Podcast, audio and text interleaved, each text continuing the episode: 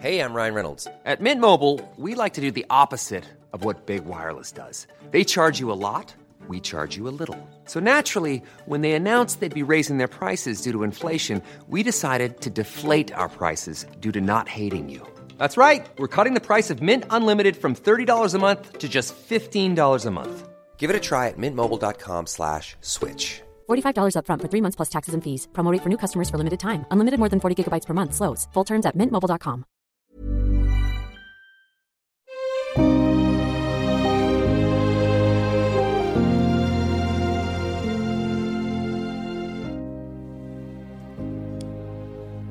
Well, good evening. Welcome to an extended two hour special edition of Piers Morgan Uncensored. I am Piers Morgan with you till 10 o'clock. So here it is then, the third Carolean era.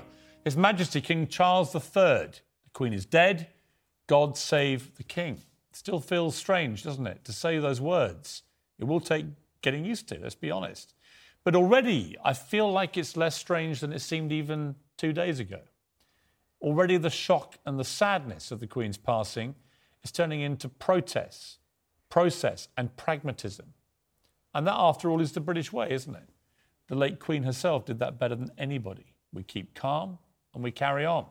And we carry out our historic customs with the pageantry, pomp, and class that is unmatched anywhere else in the world. And today, honestly, I feel proud. I feel proud of the huge numbers of people who've come out to pay their own personal tribute to the Queen, all on their own time. I'm proud of the ceremonies and processions that Britain truly does best. I'm proud of the new king, too, smiling through his intense grief. This is a man who lost his father and now his mother, all in the space of, what, 18 months. Yet there he is, smiling with the public, shaking their hands, taking the odd kiss. And he's making powerful speeches. So, whatever's going on inside, whatever turmoil he's going through as a man that loved his mother, we're seeing a king at the top of his game from day one, just as his mother was. When I watched him this morning talking to MPs and peers in the famous Westminster Hall, I couldn't follow a word he said, just as I couldn't with his national address the other night.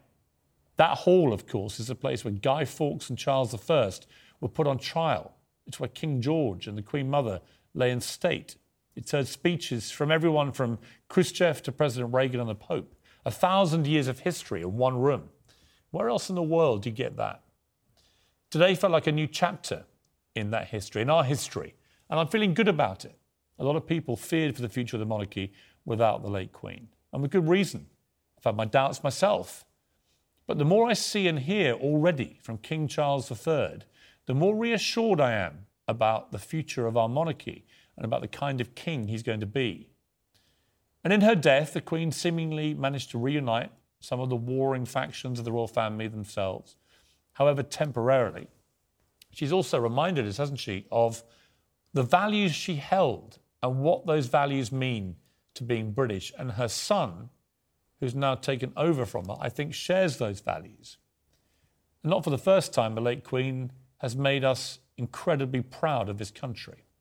Well, joining me now is Talk TV political editor Kate McCann from Westminster, Talk TV correspondent Miranda Schunke, who's at Buckingham Palace. Let's go to Miranda first. Uh, Miranda, Buckingham Palace can be very emotional tomorrow. The Queen at the moment is uh, in Scotland. Uh, that's where her body is, is currently lying in state, and people are, are, passing by to pay their respects there. But tomorrow she'll come back to uh, via plane to London to Buckingham Palace for the last time to Buckingham Palace, her great home in the capital city. And I suspect we're going to see quite remarkable scenes there tomorrow, and of course, very different to the scenes that we saw in the Jubilee celebrations. Yes, indeed. I mean, I've been here every day since Friday and I've just seen the numbers grow and grow. There is a steady stream of people coming here, coming along the palace gates and then over to Green Park, where a lot of the floral tributes have now been moved. There is literally tens of thousands of floral bouquets that people are really taking in. Some people spending many hours here today. But what I have seen today, what's different is that a people management operation has really swung into action today. There are barriers everywhere. There are high vis security men everywhere. They're under strict instruction to not even let people cross the road in certain places.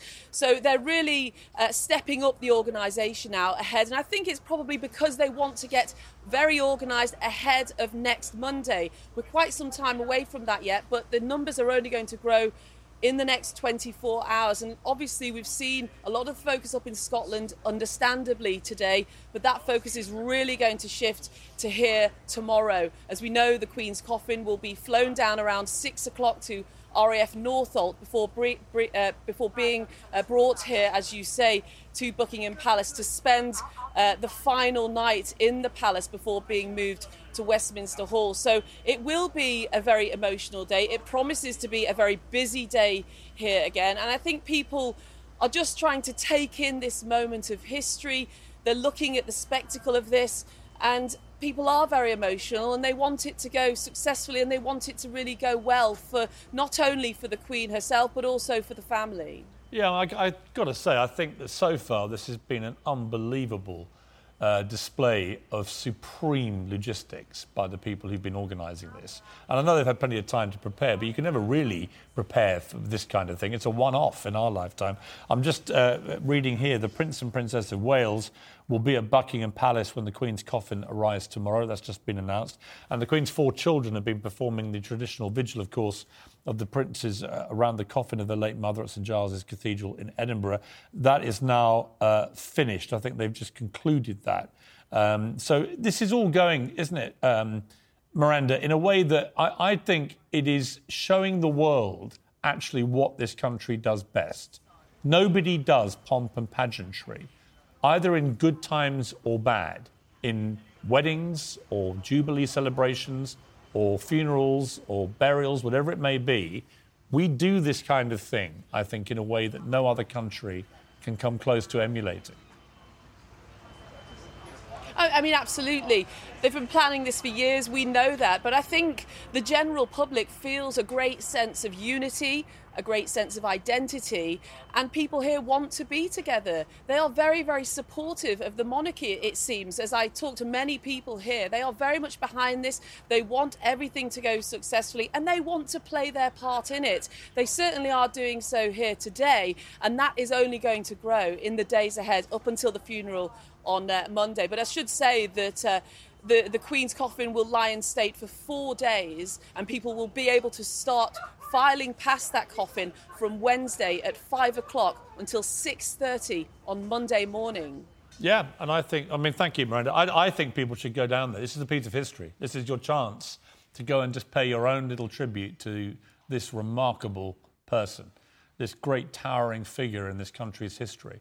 You know, I remember the scenes when uh, actually happened just before I was born, literally the month before. So Winston Churchill died in 1965, and they were predicting certain numbers of people to turn out. Apparently, it was just off the charts wrong in terms of underestimating how many of the public turned out for Churchill. I think this is going to dwarf anything, including that, that we've ever seen. I think by the time we get to the state funeral on Monday, it's going to be the greatest event of its kind we've ever seen in this country. Uh, Kate McCann, on People Editor, is down at Westminster, where all this will happen, of course, on Monday, and where the Queen will be lying in state for four days. Kate, what's the, what's the atmosphere like? Because when it was the Jubilee celebrations, it was one of joy and celebration and everything else. This is not the kind of shock, raw feeling, is it, on the streets when, like, when Diana died, when it was so shocking because she was so young and it was a car crash and everything else. This, this is a, I think it feels to me, watching it all, like a very dignified and respectful collection of people up and down the country just wanting to pay respects. Yeah, Piers, I think it's exactly that. I was in that session in Westminster Hall that you were talking about this morning when the King was given the address and gave the address to both Houses of Parliament. You know, MPs, peers, journalists, there was around 1,500 of us in that hall. And really, it is one of the most historic and special parts of the whole of the Palace of Westminster. There really is something about it, even when it's completely empty, maybe particularly then, there's something about that room. And the feeling in there today was one of warmth. It felt like there were far fewer people actually than there were. And yes, this is a king who is grieving the death of his mother. But he was in reasonably good spirits. He was emotional when God Save the King was sung. He looked like he was fighting back tears at a couple of different moments. But he also talked about the weight of history on his shoulders. And as he was leaving, he was smiling and thanking people and saying hello to those who were gathered there. And it felt like quite a nice moment. And I think that's going to continue. I am actually standing on parts of the route that people are going to queue up when they go and pay their respects to the Queen, who will lie in state in Westminster Hall. And we know that there are already some people gathering at the other end of this pathway. They've already started queuing. We expect that queue will go right back across East London. Could be 20 or even 30 hours if people queue for that whole distance. But I get the sense that there will be a really nice atmosphere here. People are excited. And you're right, there isn't that outpouring of real raw grief because there is a feeling that the Queen had a great life, and that's something that needs to be celebrated as we move through the next week. Yeah, I completely agree. Well, let's take a little look at a clip actually from Charles's speech, King Charles III's speech, to give him his correct title, of course. Now, this is to the MPs and, and peers this morning. I cannot help but feel the weight of history which surrounds us and which reminds us of the vital parliamentary traditions to which members of both houses dedicate yourselves with such personal commitment for the betterment of us all. She set an example of selfless duty, which, with God's help and your counsels, I am resolved faithfully to follow. So, Kay, I think one of the key things, of course, is going to be the relationship between the new king and our new prime minister. I mean, I, I keep sort of shaking my head slightly the fact that in one week, in the space of four days, 72 hours, actually, uh, under four days, we had a new prime minister and a new monarch. I mean, that's probably never going to happen again in, in history. So, an extraordinary few days in this country's history. And that relationship between Liz Truss and Charles III is going to be crucial, isn't it? Yeah, Piers, if you're shaking your head, imagine how Liz Truss feels. A few days into that job, she's not even really had her cabinet all together to talk about spending tens of billions, maybe hundreds of billions of pounds on an energy policy. And now she is thrust into this very public role alongside a new king who, as you say, is also trying to adjust to a big change in circumstances. I mean, he, of course, has had far longer to prepare for this, and he really understands the role in a way that Liz Truss perhaps can't. Yes, she's been in cabinet for some time, but she's never been prime minister before. She's never been the one to take those final decisions or the one to walk in front of the camera lenses. She walked behind King Charles today, leaving Westminster Hall, and her face was fixed. It looked pained. It looked like somebody who was under a huge amount of pressure, and that is hardly surprising because she is. She will be joining him at those ceremonial, ceremonial occasions in Scotland, Northern Ireland, and Wales over the course of the next couple of days. And that in itself is a huge ask. And then she, of course, has her role on the diplomatic stage. She has all the phone calls she has to conduct with other prime ministers. All of that that she has to focus on while still now managing her role in what will be a very public grief but also trying to guide the country through that. And I think we saw that in the Commons last week with those tributes. And Boris Johnson, of course, making a really heartfelt speech, some suggesting that Liz Truss didn't quite rise to that occasion. But as you say, you know, two people taking on huge mantles at a very difficult time for the country. And Piers, it'll be fascinating to see how they work together, mm. whether they decide to go their own way and steer their own course, amongst, of course, the conventions that they have to stick to. Yeah, and this extraordinary thing on. Uh, about the dignitaries coming for the state funeral. There's going to be, we think, 2,000 in total, but they're being limited to one, I think, one official per country with their spouse or other half. And it's, you think about that, means President Biden, for example, and his wife, the First Lady Jill Biden, will be the only representatives from the United States, apparently, at the funeral because they're going to have to get everybody else in from every other country because the demand to be there from every country in the world is going to be overwhelming. But it's a remarkable thing. And apparently, they're not going to be allowed to come in on private jets. They have to come into fixed airports uh, or they have to find their own way somewhere into the country. Won't be allowed to use helicopters into central London. They've got to use these uh, cars and buses, I think, that are being laid on. It's going to be a very extraordinary spectacle watching the most powerful people in the world basically having to slum it a bit uh, by comparison to, the, to how some of them would normally be treated. But part of the reason for that is exactly what you said before that there has been a history of underestimating the public appetite for coming along and paying their respects and getting involved in occasions like this. There have been huge estimates for the number of people who will line this route where I'm currently standing over the course of the next couple of days. But those who are planning it inside government worry that even those numbers, touching on a million, may well be underestimating things. And I think you're getting a sense of that when you hear them talk about look, don't bring children to the queue, it'll be really hard work, you can't sleep, you'll have to keep moving, it could be 20 hours. There's a lot of expectation management going on, and there's a huge policing operation too. In the time I've been stood here, we've seen a number of police officers walking up and down this route, volunteers and high vis vests. That's putting pressure actually on a number of other events that would usually be policed, including football matches, which we've seen a number of them cancelled. There'll be police stationed in uh, railway stations and other transport areas, and there is a lot of concern that there could be a potential for protesters to try and get involved to, to mark the route. And also the pressure that that will just put on London as a transport hub. It struggles sometimes at the best of times. Strikes have been called off. But all of those people flocking here, trying to pay their respects, it's not just keeping the city moving, but it's also making sure that people feel that everything has gone off well. This operation has been planned for months and months and months, but you cannot plan for the scale of outpouring of grief that I think we are going to see here. Yeah. And there is some worry and some tension about that. Yeah, Kate McCann, thank you very much. Appreciate it. Well, I'm joined now by the Sun's royal photographer Arthur Edwards, political journalist Ava Santina, and Talk TV presenter Richard Tice. Arthur, great to have you. Uh, I really, I thought of you actually very soon after I heard this news because it hit me hard when I was took a phone call from someone, friend of of uh, the new king now and his queen consort, who just said the queen has passed, and it was before it was it had been announced or confirmed, and I felt a real, you know, like uh someone had punched me. And I remember, I remember quite quickly thinking, I wonder how you were, because you've been such a huge part of covering the lives of the royals, and in particular, this queen.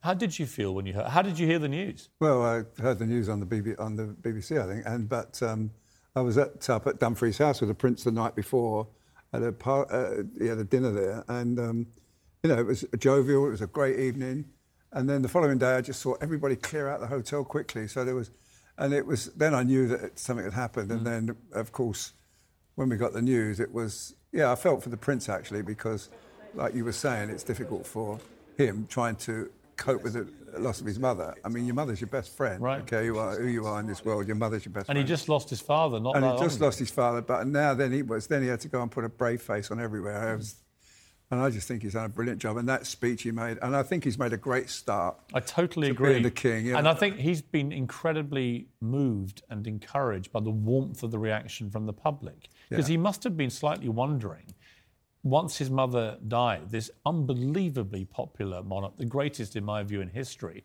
he must have been just wondering, I wonder how the public will react to me. But the, the answer has been with enormous warmth. Yeah. And I think that's really helped him through what has been a professional difficult period where he's got to become this new model, but also personally when he's pr- grief stricken. We saw Princess Anne in the car behind the hearse yesterday for a few hours, looking completely anguished. Yeah. And you understand why she'd lost both her parents. Yeah. So is King Charles.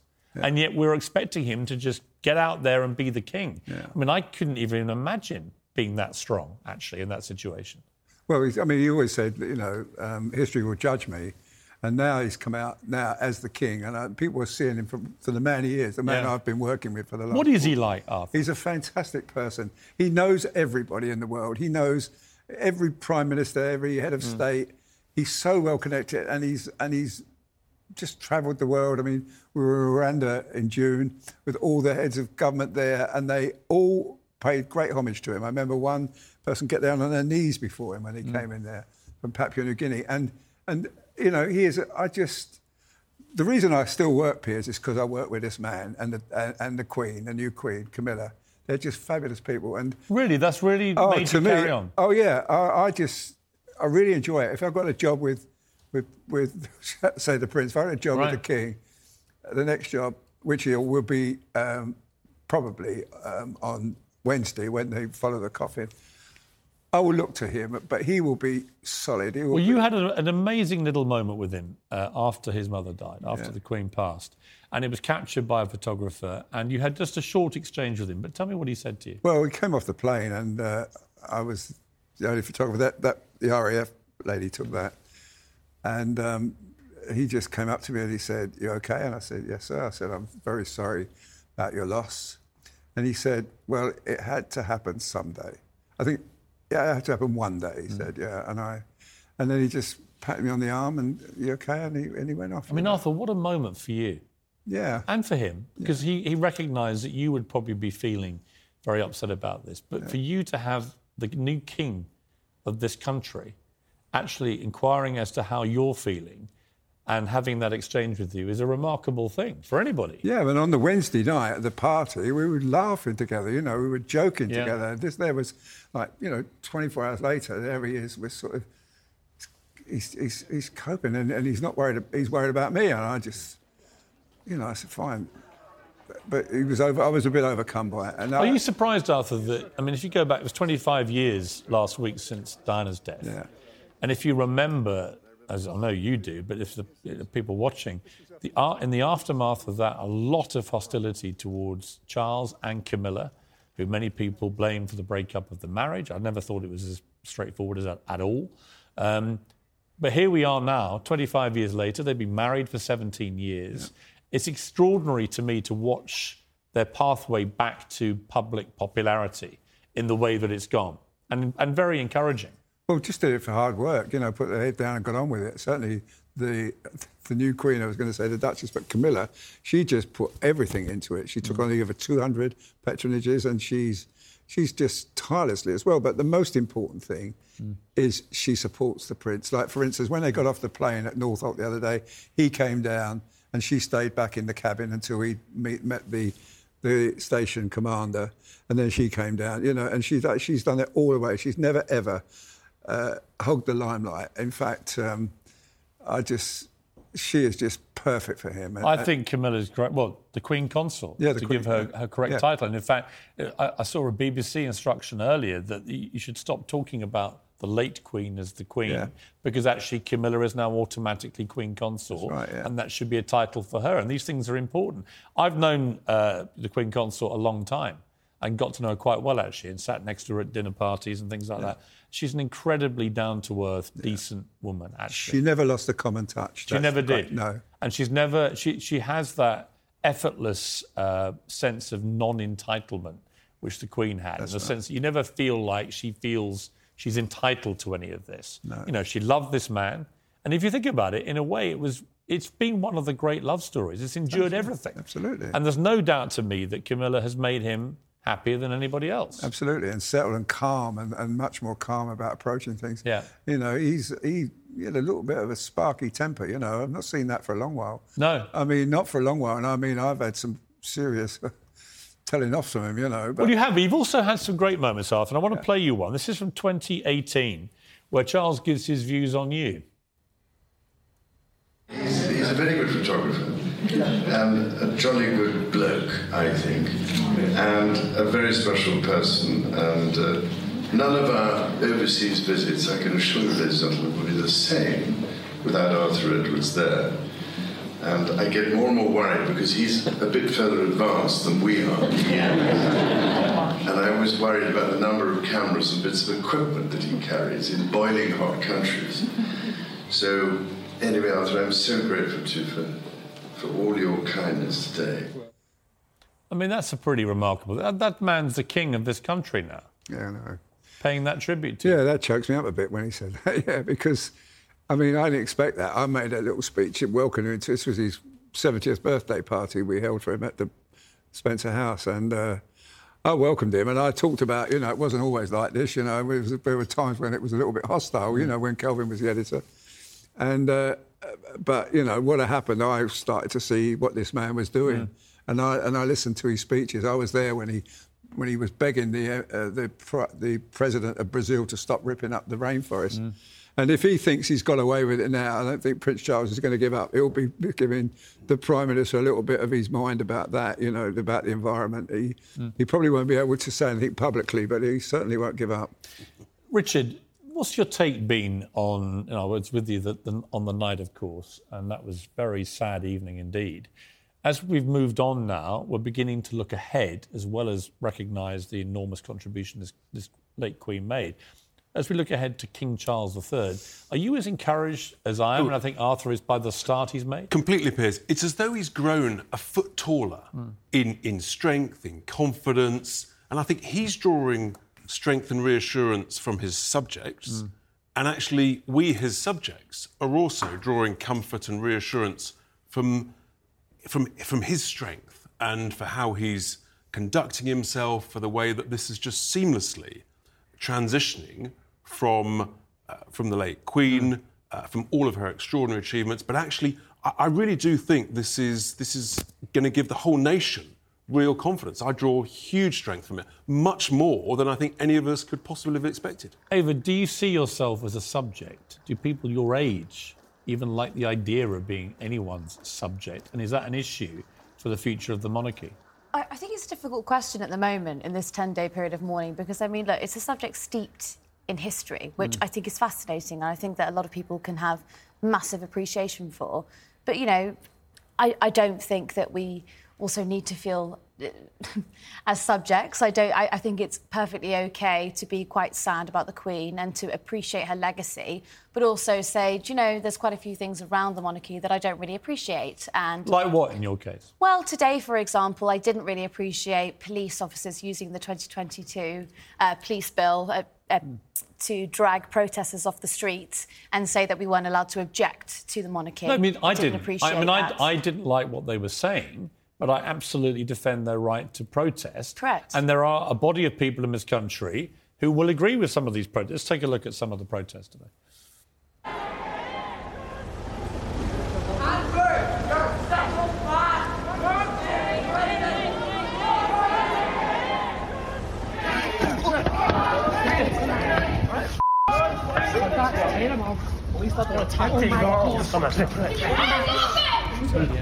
Disgusting! Wait, I've done nothing wrong. Now, you see, it's interesting that particular incident because I think it's completely disrespectful to have done that anywhere near the Queen's uh, hearse, obviously. However, I also thought it was a big risk by the royal family to let Prince Andrew, after all that's gone on with him in the last year, walk through the streets in that way. Mm-hmm. Now, they would say, and I understand this, he was a beloved son of the Queen, and she famously described him to people sometimes apparently as her favoured son. I'm, I'm not sure if that's actually true, but that was what was reported. But it, notwithstanding that, it's only a few months ago that he paid off a woman who'd accused him of sexually abusing her millions and millions of dollars, having said he'd go to court and clear his name.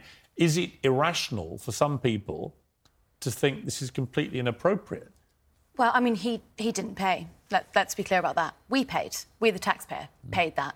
And, you know, I I would say that it was disrespectful to her and her legacy, and actually to the people who love the Queen, for him to walk behind the carriage. I thought that was really disrespectful, actually. You know, I think it's really. I'm, I'm sorry. He is a grieving son for his mother. Mm. I think does. it, I think it's mean-spirited. I think it's heartless. Frankly, you know, we a nation are grieving, but they are a family. Yep. A family in grief. But it I think his siblings would have wanted him Okay, there. but in any other wanted him there. situation, would a family This is- walk this is- through the entire nation to pay their respects? So they don't But- need to be this there is- for the this is- entire funeral. This You is could this sit is the royal for a family. moment. This is you know, and yes, but that I think is a sign of the openness and the transparency with which Charles is going, going to, to, be open and transparent, we could talk about the fact that a lot of people have had to cancel the funerals for their own mothers because of the Queen and in respect and homage to the Queen. And there are a lot of people at the moment who are actually having to rent coffins because they can't afford to buy them. So if we're going to talk about respect, we should talk about it But across the board and we should have a little a- bit of nuance. Well, th- I think that actually it's about people's love and appreciation and devotion to our To monarch the Queen. for to the Queen, Arthur, the late d- Queen, Arthur, for what's 70 your, years. What is your view of this Andrew situation? Well, I like because Andrew. I, I, I mean, I, I didn't like, for example, that he wore his military uniform for the vigil. Apparently, it's the only part of the entire week where he'll wear a military uniform. But if you're in one of the regiments that he did represent, I know there's a lot of ill feeling Look- towards him from members of those regiments that he still seems like he's representing them after what he did. Now, What do you think? Well, look, I was there in Portsmouth when he came back after the Falklands War, and we were cheering him, Hmm. and we were, and he, we laid his life on the line for this country. I've worked with him for years, and I, and I really like him. And he's made a big mistake in his life, which was giving that interview to Emily Maitlis. I don't care what you say. I mean, if he'd have said to her, "I did do that. I was lonely. It was a mistake, and I apologise," it would have, would have none of this trouble. But the fact that he lied was the mistake. Now, Well, you know- well, hang on, Arthur. That may not be on. the only. I'm Well, hang Well, on. hang on, hang on. I just want to finish this. Yeah, But but my point is that that may not be the only mistake he made. I mean, let's be clear. He paid a woman to avoid having his supposed day in court. He paid her millions of dollars. It may be that he was guilty of what she accused him of. Otherwise, why are you paying someone millions of dollars? We don't know that, and we're never going to find out now. But it may not have been his only mistake to do that interview. Well, okay, fine, all right. But he, it was highlighted he made a mistake in his life. We've all made mistakes in our life. We'd hate to be highlighted. Every one of us. You, me, this young I, I've never there. ever had to pay 12 We haven't No, all but you paid wouldn't have to do that because you're not a prince of the realm. That's why. mistake. And, and the fact is that, you know, I think he should be walking behind his, his mother's Do you? coffin. I think he should. If he, of course, I do. I mean, he's, it's God. He's grieving. He's broken-hearted. Should people who are angry about it be treated in the way that protester I don't was? think people should be allowed to sort of disrupt that that that comment Oh, with the Queen. Sorry, I thought you were going to go on the other side of it. No, I don't. But No, no, no. I, I, I, you know, I agree with Piers. You have the right to say it, but there are times when you, you don't do it. And Well, I think it's wrong. I think it's inappropriate It's to do it in the way they inappropriate, did it. Yeah, that's but I don't think they should start being No. hauled away, Well- manhandled, or arrested. Arrested as some is of them have been. I mean, are we really living in a country where people get arrested for exercising their right to free speech to protest Well, about a saw monarchy, that. for I example? saw and that it's a fine balance judgment. But look, the reality is, you know, this is a democracy. And in a sense, I think they've got the right to grieve hmm. as a family. It's not Prince Andrew's choice. You know, he's, he's got a But right you to can't, grieve you with can't his family. argue that they fought for our freedom or, you know, And our he fought for his democracy has country a fought long for our time ago. freedom. You can't argue that he fought for our freedom and then when someone says something you don't particularly like, arrest them. Okay, listen, let's, we're going to come back to this later in the programme, but for now, just stay with me, uh, panel. Uh, next time, the Queen was often at her happiest when she was at the races. I'll be joined by two people who rode and trained more than 100 winners for the late Queen Frankie Dettori and Nicky Henderson.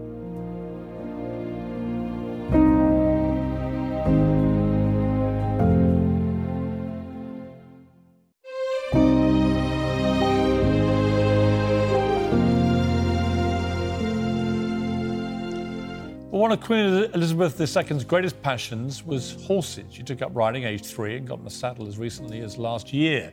She also famously loved, of course, horse racing. And joining me now are two people who rode and trained more than 100 winners for the late Queen. Frankie Dettori, who rode more than 50 winners for the Queen, and Nicky Henderson, who was the late monarch's racehorse trainer for more than two decades. Well, thank you both so much for joining me. I know how much both of you meant to Her Majesty, uh, the late Queen. Frankie, where were you when you heard that the Queen had died, and how did you feel in that moment? Well, obviously Thursday I was uh, sorry, it was uh, yeah, it was Thursday. I was at Doncaster, and I heard the news that Buckingham Palace made a statement, and uh, straight away we knew things were not good. And then uh, in the evening it was announced that she passed away. And uh, uh, look, I, I I know the I met the Queen for thirty years, and every time I've seen her, she has this hoard of uh, immortality. So when the news came that she passed away, it was a uh, a feeling of shock, a feeling of emptiness.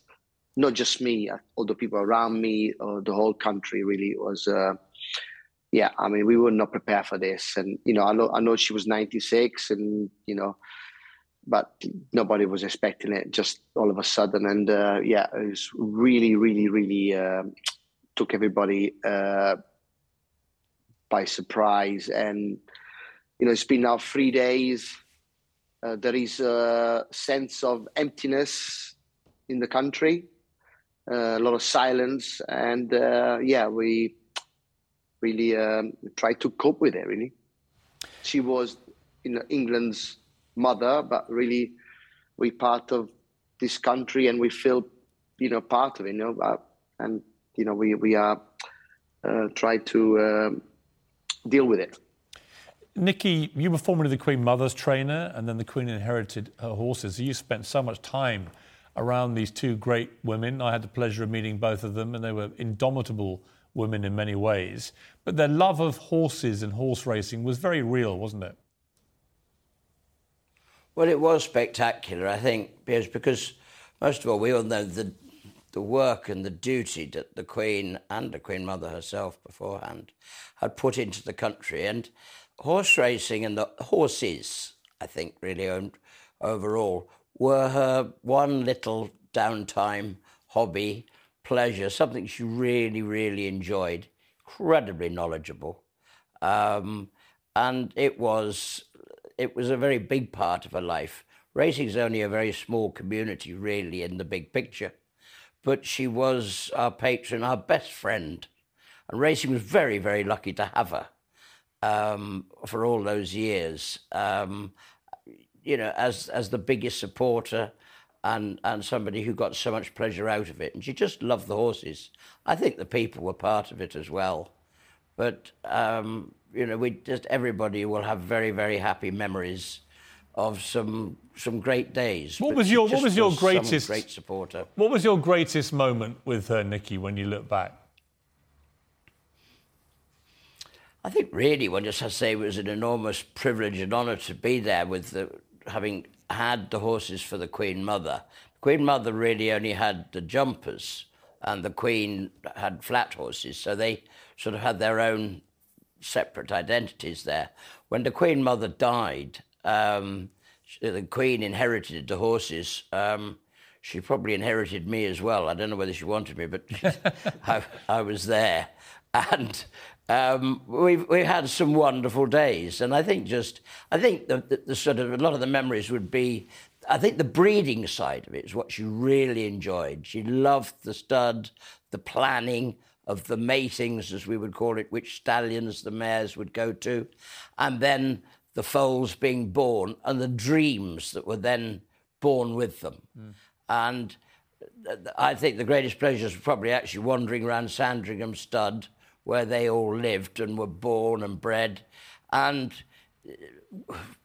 you know, looking forward to the future, looking at horses that were not going to run for three or four years. And we were only doing that earlier in the year and she was planning for five years' time. Mm. Um, and I think, as Frank said, I think we all thought she was immortal, but sadly nobody is, and you know therefore we have this enormous void, and but this wonderful country of that has she served so brilliantly, but now you see that how much she meant to them.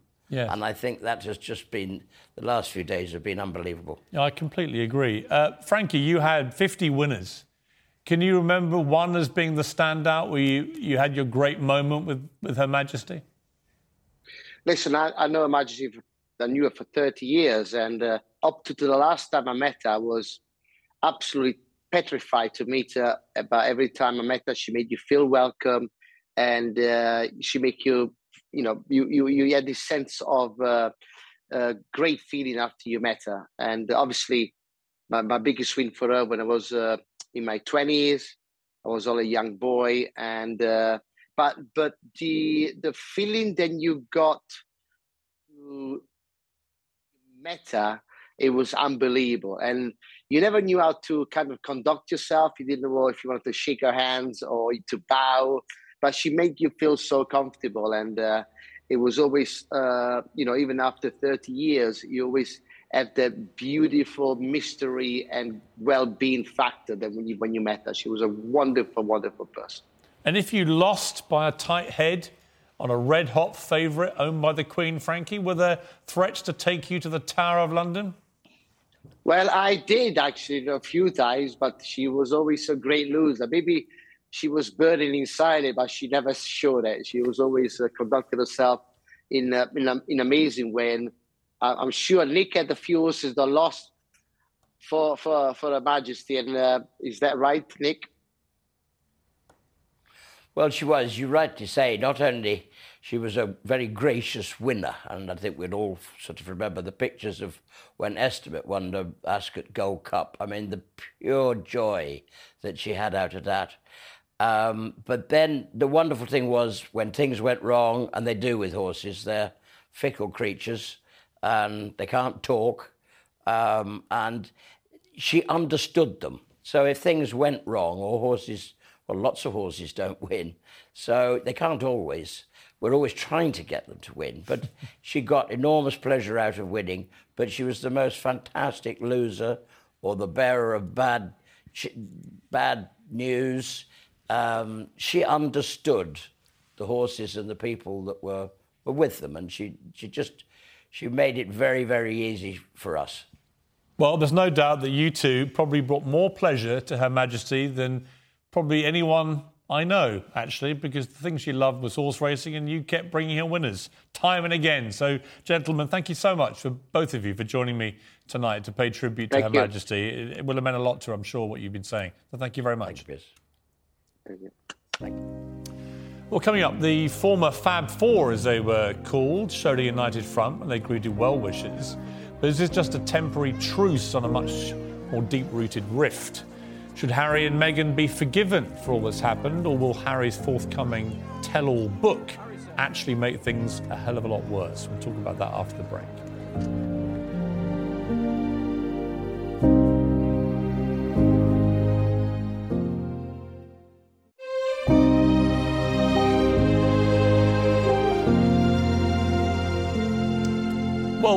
Harry, Kate, and Meghan came together to view tributes to the Queen on Saturday at Windsor in a show of apparent unity. But after the way the Sussexes have badmouthed the monarchy for the last couple of years, should they be forgiven and welcomed back?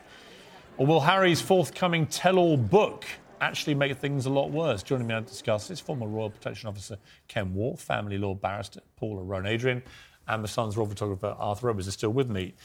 Uh, Ken, this is a hot one, isn't it? Because my understanding of what actually happened was that Prince William, now the new Prince of Wales, could see that the entire week was going to get taken up with stories of the rift and who was going to sit where at the various ceremonies and so on. And he thought he'd get ahead of it, is my understanding. And he texted Harry and said, We're going to go on a walkabout. Why don't you come as well? And let's just try and diffuse things. And Harry agreed, and then they spent 45 minutes getting ready because they weren't expecting it. And then they all went out together. There was no doubt it's a powerful image of unity. But I don't think anyone should be too fooled that this actually is the end of the problem. And one of the biggest issues is this tell all book that Harry has written, which is due to be published by Penguin Random House. We don't know when, potentially even in the next couple of months. And if it does, and it's really critical of the man who's now king, his father, and it's critical of the woman who's now queen consort, and it's critical of the heir to the throne, the Prince of Wales, Prince William. This is going to cause incredible new damage, probably worse than anything they've done already. What do you think of this? Well, I mean, I agree. I agree with what you say. I mean, if if, what you say were to appear in this book, and and if this book were to be published within the next or the foreseeable future, and and if that's what's written, that it is going to cause, uh, you know, a- extraordinary damage. Uh, My personal belief is, Piers, I think that you know this will be put on hold for the for the, the immediate future. Well, I've written a column tonight for the New York Post saying I think he should cancel it. Well, I, I- think he should rip up the contract and cancel it because he's given a statement today, Harry, a very heartwarming statement about his grandmother, as you would expect. They were close. But you can't get away from the hurt that she must have experienced in the last two years over all the shenanigans coming out of California. And in the, in- towards the end of the statement, he says it's, you know, he now wants to honour his father, King Charles III. How do you honour the new king with a book which he says is going to be searingly honest and accurate, which of course is what we were told Yeah, the, but you- the Oprah interview was, but turned out not to be. I think it's, I, I think you, you, you could be right. I mean, calling for this to be to be pulp would be a good idea. But I think when- when you think what the prince, what the king has said now that he, you know, would wants you know wants Harry, I think, really to be part of this new plan of his, Mm. you know, to take the monarchy forward. I mean, he said this some years ago before we had this split. Does Harry want to be part of it, or Well, does well, Meghan in particular well, actually want to carry on having their royal cake and eat it in California?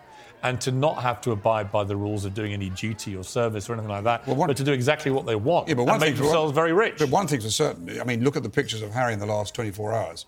You know, he doesn't look happy in this role. I mean, certainly, I think he was pleased to be there. Yeah. You know, to, to, to show respect for his grandmother, uh, and, and indeed with his wife Meghan. But the whole point is that that somehow there has to be a deal struck.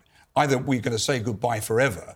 And I know that you've said that the title should be taken away as well. But I think so. But They're at some gonna, point, if they're going to, well, Paul, let's bring you in here because you're a, a, supporter of them. Uh, you know, I just think you, the two things aren't compatible. You can't keep royal titles and exploit them in the way that they're doing for personal enrichment from the other side of the world. It just doesn't fly, I don't think, for most people in this country. Interestingly, as I'm talking to you, Oprah Winfrey has said that Queen Elizabeth uh, II's death could be an opportunity for peacemaking. Speaking at the Toronto Film Festival, she said, Well, this is what I think. I think in all families, you know, my father passed recently this summer. When all families come together for a common ceremony, the ritual of burying your dead is an opportunity for peacemaking, and hopefully there will be that. that she told that to uh, Extra. Yeah. So obviously there's that opportunity, and yeah. obviously it was encouraging to see the four of them coming out, Absolutely. and obviously everybody would like them to all get on and to be promoting the new king and the new monarchy. The, the problem is, I don't think that this picture is the end of the problem.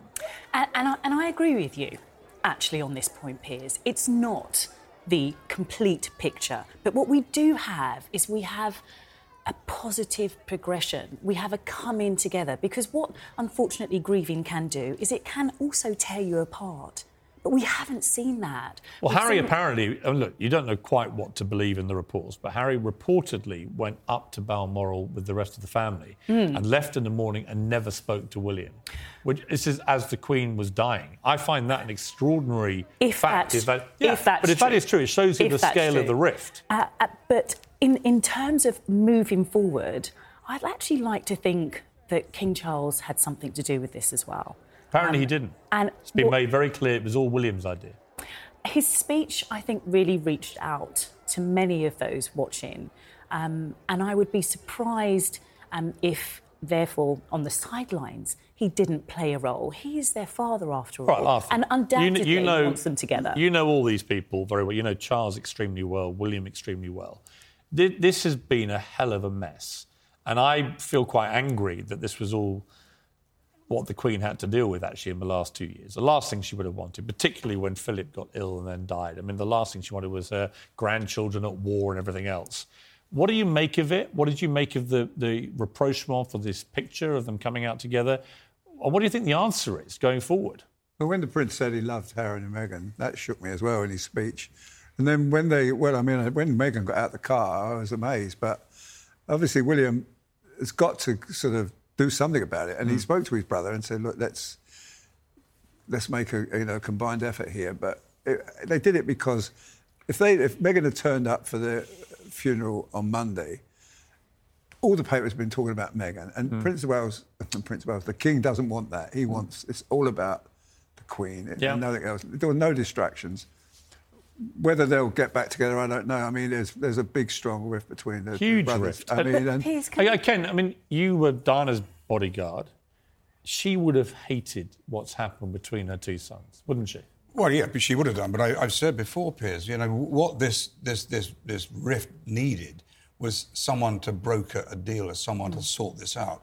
And you know that you know Diana had gone through, you said, her short mm. life you know, with a great deal of anxiety, a great deal of unhappiness, and would have seen the problems here and would have seen the, the long term problems here. Because the problem is really, you know, nobody really wants quite frankly, I know your view and, and the view of many thousands of others, but they, they, they need someone to, to, combine this or to, to mend it, to mm. find out, to find a solution, to put it right. And I think Diana would have been the person to deal with that. Well, I, mean, look, I don't Paula, think it's that compli- it, it is complicated. Well, it's complicated in the sense of, I mean, Paula, when they left the Sussexes, when they mm. left the royal family in Britain in January 2020, uh, you know, it seems forever ago now, but when they left, they said they were that whatever happened, they were going to uphold the values of Her Majesty mm. even though if they weren't going to be doing duty on her behalf. I don't think even their wildest supporter could say that their behaviour in the last two years has upheld the values of Her Majesty the Queen.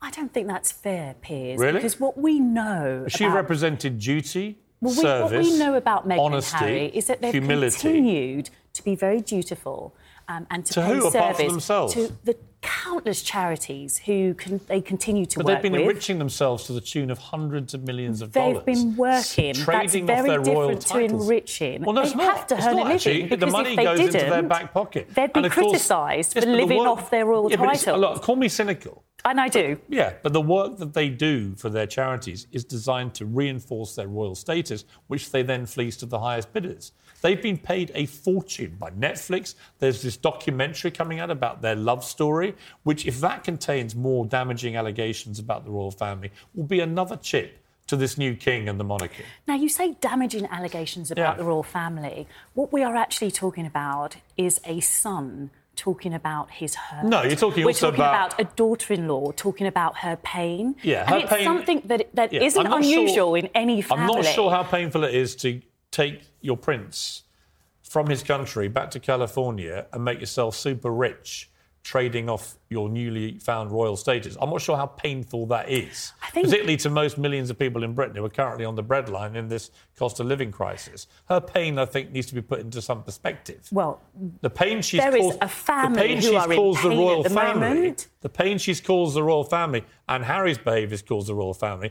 To me, outweighs their own little local difficulties. that's when a you call- suggestion that you can have one without the well, other. when you call the And royal family a bunch, can't. well, when you call the, the royal family a bunch of callous racists, but you don't actually produce any evidence to prove it, I have a problem with that. And when you carry on spewing nonsense, like Meghan Markle recently just said in this interview last week that she, she had, you know, thank God her children aren't at school in England because they'd have 50 paparazzi there every day. We know that's not going to happen. There are rules to stop that happening. Well, it wouldn't happen with the English press, but we know that it would happen with the international Final word. press. Do you think they're going to all get reconciled anytime soon? Absolutely. Should Harry get rid of his book? No. Really? Wow. Ken? Piers, I do think that what- a lot has been said about the way that King Charles is going to take this monarchy forward. I think what he will do, he will find a way of reconciling Harry with the rest of the royal family. Quite what that will be, I don't know. But Should he pulp the book? I, I don't think he should pulp the book at this stage. I think what he should do is actually not do anything with it, but reflect on it and realise seriously what damage that might do. Okay, Arthur, last Well, yeah, word to pulp you. the book, yeah. And I, I think, uh, you know, the quicker Harry gets back here and starts supporting his father and his brother, Yeah. the better. Uh, whether she comes with him or not, I don't think. care. See, I don't think that's going to happen No, anytime but- soon. but, you know, But that's what Arthur, I think. Thank you for coming in. I know Pleasure. what this must have meant to you this last few days, so I really appreciate you coming in. Okay, no and uh, great that you're carrying on working with our new king because he'll need you. Yeah, He'll I'm like to see I'm a only- familiar I'm only face. 82, Ken. I've got to retire yet. Ken, Paula, thank you both very much Good evening. Well, coming next, do these scenes of pomp and ceremony still have a place in modern Britain? Some think they don't. I'll be debating that with the former head of the British Army, Lord Dannatt, who does, and former Labour MP Stephen Pound, who doesn't and thinks we should move on.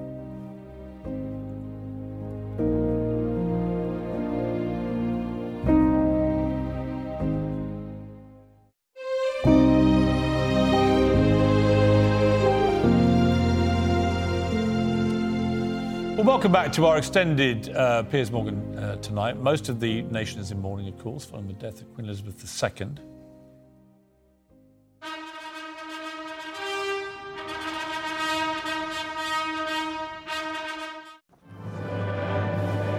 But for some, scenes of pomp and pageantry no longer have a place in modern Britain. With the funeral of the late Queen likely to cost millions of pounds, a coronation for the new King expected next year, is it time to reconsider this kind of tradition?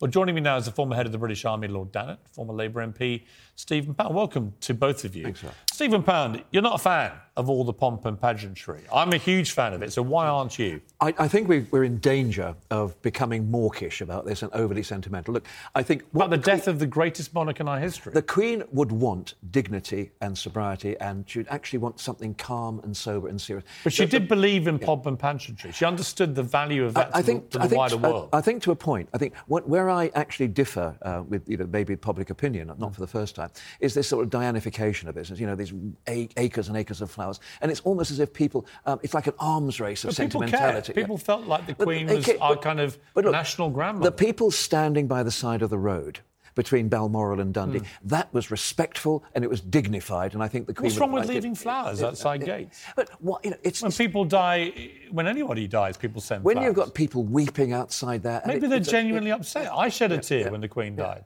Well, you know, Were you I'm- not moved I'm- by the death of this I was unbelievable immensely, woman? immensely moved. But, but on the other hand, I don't want to see her legacy subsumed into this sort of national grief where people seem to. Right, but talk specifically about the pomp and pageantry, because to me, you can't have a monarchy Hmm. in a low rent way. You either do it properly with all the bells and whistles, and then you get all the tourism that comes in, which pays for it all.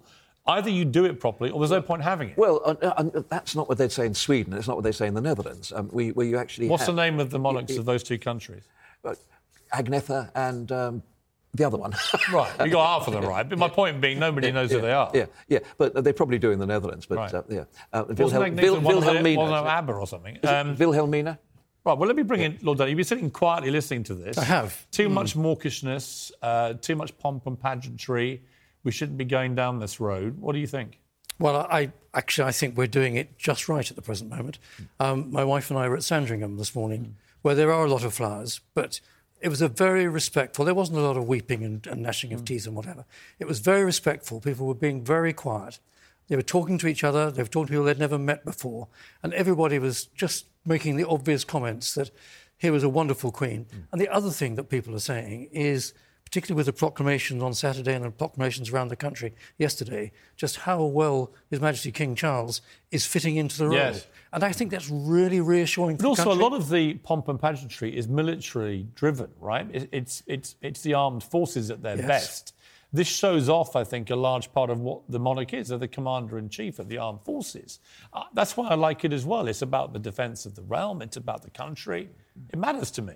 Well, it's part of the fabric of our nation. I mean, we do these things. We actually do them very well. We do them, I think it's fair to say, probably better than, than anybody else. Yeah. And, and your earlier point, just to play it back to you, because we do it so well, it does attract an awful lot of people to come, and it actually is very good for tourism. It is. That isn't a driver in its own, in, in its own right, but it's a very good spin off and very useful. Stephen Pound, I mean, the point is, we can go the American way. We could become a republic, and you could have presidents mm-hmm.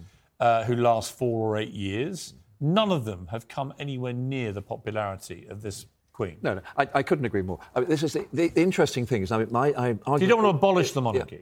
No, I, I, I think in the long term the monarchy will, will wither away as we know it in the present time. We're, I- so- we're seeing no sign of this with Well, the no, scenes sorry, in the last I, few days. I think the idea of, of a, a constitutional monarchy where every member of parliament has to swear an oath of allegiance to Her Majesty or His Majesty, their heirs and successors. Everything we do is done in the King or the Queen's name. I cannot see that surviving for much longer. But like Albert, you know, the um, Prime Minister of Australia and like Jacinda Ardern, Mm. I think this is not the time to be talking about it. This is not the time to consider the future of the monarchy. This is the time to Well, actually, I think it is the time to Yeah. consider the Well- future of the monarchy because we now have a new monarch. And it, what's a better time? I mean, it's, it's, it seems to me the But perfect let- time let- should be let's, debating let's this. let the dust settle and let's see how. I mean, at the moment, we, we have a, a monarch in King Charles, who has actually, in some ways, broken the mould of, of being the head of, Mm. of being the Prince of Wales. He's got involved. We all know about the, you know, the spider letters and the bits and pieces. And we always had an edema. I mean, we paid for someone to squeeze his toothpaste, and he stayed out of politics. He's crossed that line. Whether he will now continue. What was he wrong about? Yeah. I, I think to actually involve himself in town planning. Um, what was he, what's he been wrong yeah. about, out of interest? Well, I mean, I have to say, his, his development in, in Cornwall, uh, you know, the, the, idea of this particular, his idea of creating these sort of little poundvilles, or they call them in, in Cornwall, Hmm. I, I think he got it wrong because he had this sort of Quinlan Terry idea. That but you- on you- big picture things like climate change and stuff, he's been proven right, hasn't he? I think he, he was right to, to, you know, as Right to raise the alarm a lot earlier than many politicians. Prince Philip did it even sooner than him, and Prince Philip was there absolutely Right, sooner. but I think Yeah, they're yeah. right to do this. Um, he, may, he may be challenged to do it as a monarch, but as Prince of Well, that- Wales, I, I that's thought he was point. right. I, th- I think that's the point. I, I think actually he's already signalled that actually King Charles is going to behave differently He- he from has Prince said of that. Wales. Yeah. And I think that's really, really important. Yeah. And to be honest, he spent the last 50 years, 70 years waiting to be king. And I think it's been very interesting and that he has got himself involved. Mm. Um, you know, the spidery r- handwriting letters to ministers, asking questions. Um, I've I- read I- some. I've read a few of those letters. I thought he was completely entitled to do that, and actually, it showed he was diligent and he cared. And he, what he was really doing was challenging ministers Yeah. to make right policy decisions. But, but he's already signalled that actually that way of behaviour he cannot continue with. One and thing, and what, it'll be difficult for him. Yeah, and I think the only chance he will get will be on the weekly audience for the Prime Minister. Exactly. And it'll be interesting to be a fly on the wall. It will, but we're never going to know. Well, well, we aren't. And that's the one leak proof conversation that goes on in the United Yeah. Kingdom on, on a weekly Yeah. basis. And I reckon there'll be very interesting conversations. So do I, but we're he- never- we're never gonna find he out. Won't, he won't hold back. No, but we're never Um, going to find out if he wielded influence or not. I, I think in Ca- a way, you do because of soft power of being the monarch. Uh, let me ask you, Lord Dannatt, while I've got you. This is obviously the biggest story in this country, but what's happening in Ukraine in the last 48 hours is no less important. Uh, there seems to have been a massive shift in the, the what's going on there, where the Russians seem to be dominant, but now they seem to be in retreat in large parts of the Donbass region. What do you make of this? And is it possible that the Ukrainians could actually win this war now? Well, there's two questions. Let's just take the first one first. It's fascinating what is happening. Uh, what the Ukrainians have managed to do is pull off what I would call an operational level degree of surprise.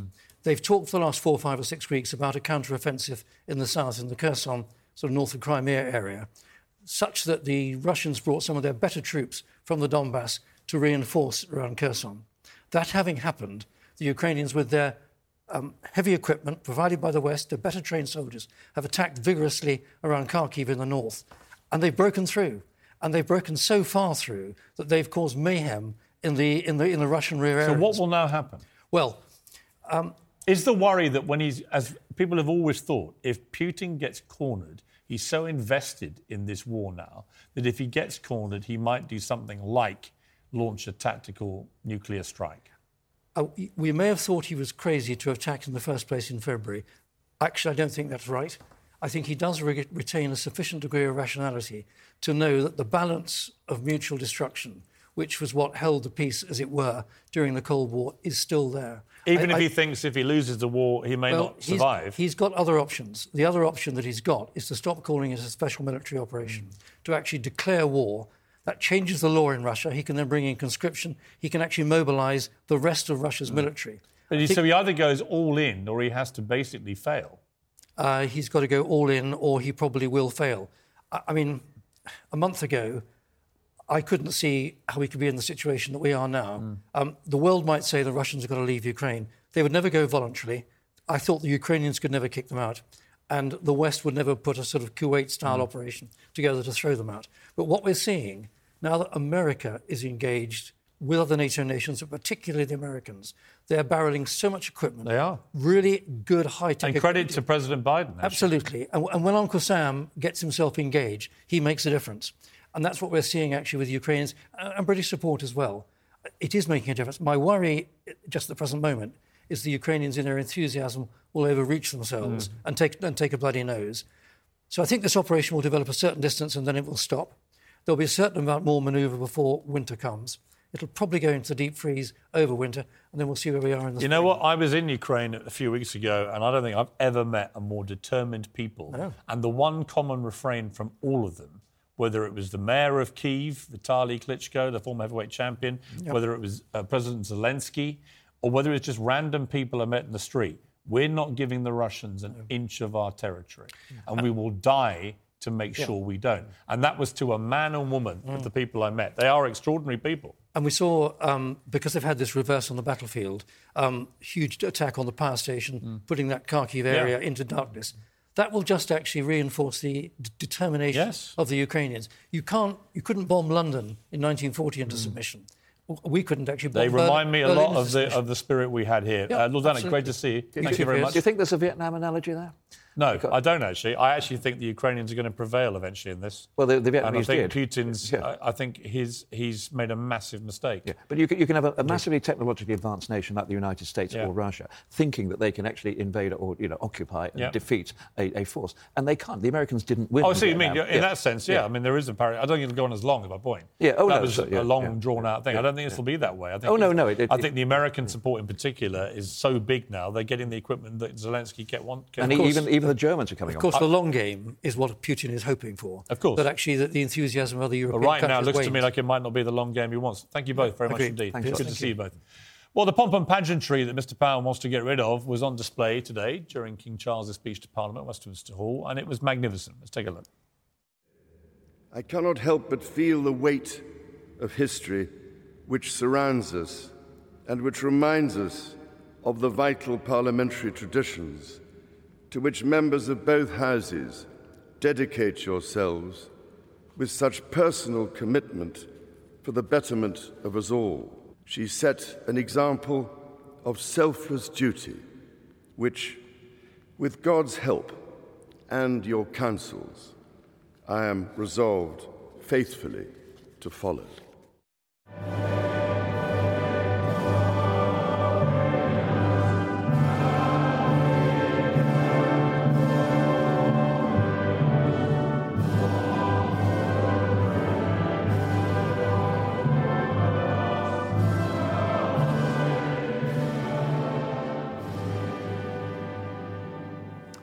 Well, we're witnessing the very best of British right now one of the most difficult times this country has had to go through, which is the death of our great and beloved monarch, the greatest monarch of all time.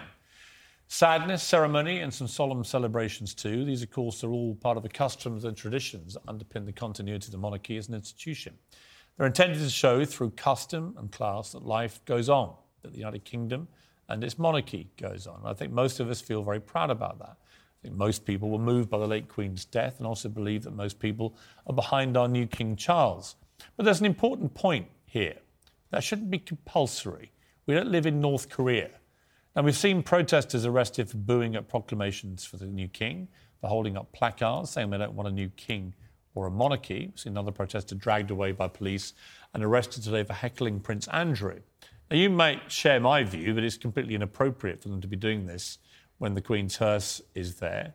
You might find it wrong and objectionable that they want to get rid of the monarchy and don't agree with the principle.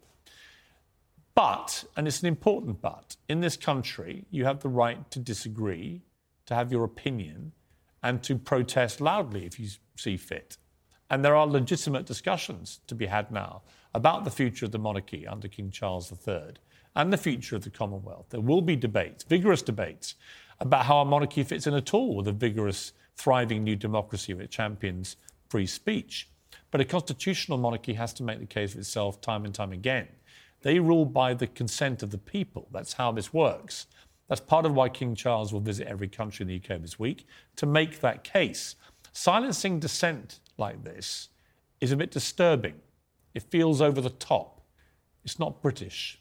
Well, joining me now is former Vogue editor Alexandra Shulman, Talk TV contributor Esther Krakue, documentary maker John Ber- uh, Bridcut, who has worked with King Charles for 15 years, and whose documentary Born to be King is on iPlayer now. Welcome to all of you. Uh, and from Westminster, we have Fox News correspondent Alex Hogan, who I'll come to in, in a moment. Alexandra, great to see you all, first of all. Um, the right to protest. I'm a staunch monarchist. I believe in the royal family. I support the king, and I feel very upset about what's happened in the last few days. But when I see people protesting about the monarchy, I think that is part of a democracy.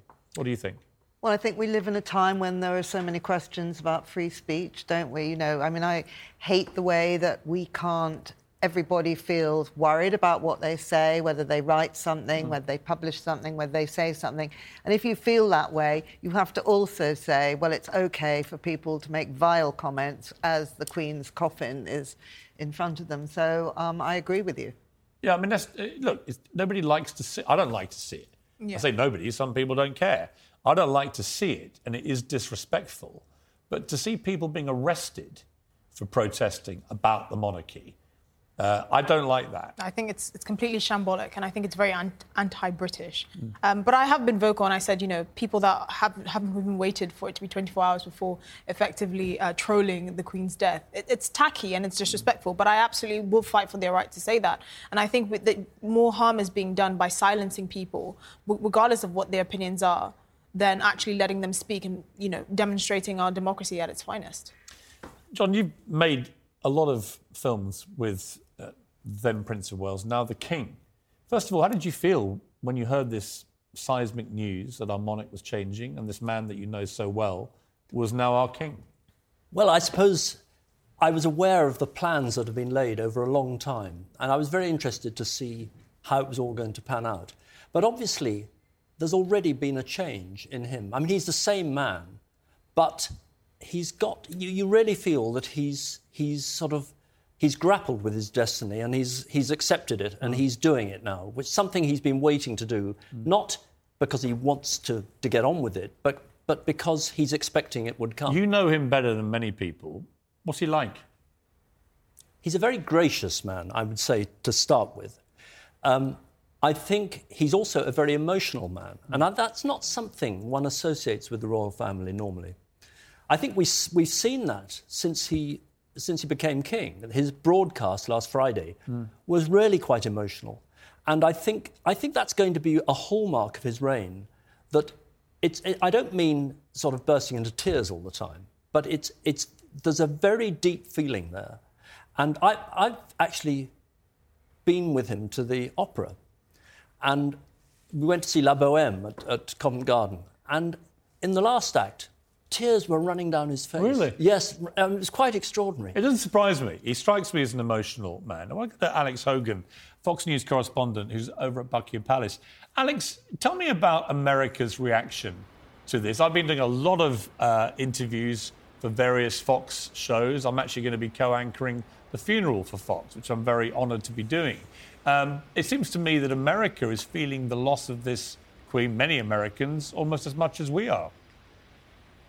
That's true. There's this immense feeling of loss, not only here in the UK, in the US, and really around the world. Again, this was an influential figure that was known pretty much everywhere across the globe. And there is this deep sense of tragedy, not only watching a woman people grew up in and knew, but also seeing the loss for the family members today in that really emotional video where we saw the children of the Queen standing around her casket in St. Giles and how emotionally tolling that was for them. And to be able to witness that and see some of the emotion, just like we were talking about, it is a moment that people around the world are watching just because of the magnitude and the notoriety of this woman, all of the things she was able to do in 70 years on the throne and 96 years of life. It is a moment that people for the next week continually will watch because it does matter to them. It hits home with them. They've spent years watching this woman and to see her live a life so prominently and to be even meeting with the prime minister in her last days. It's just remarkable to see. And I think that's why this story touches people really across the globe.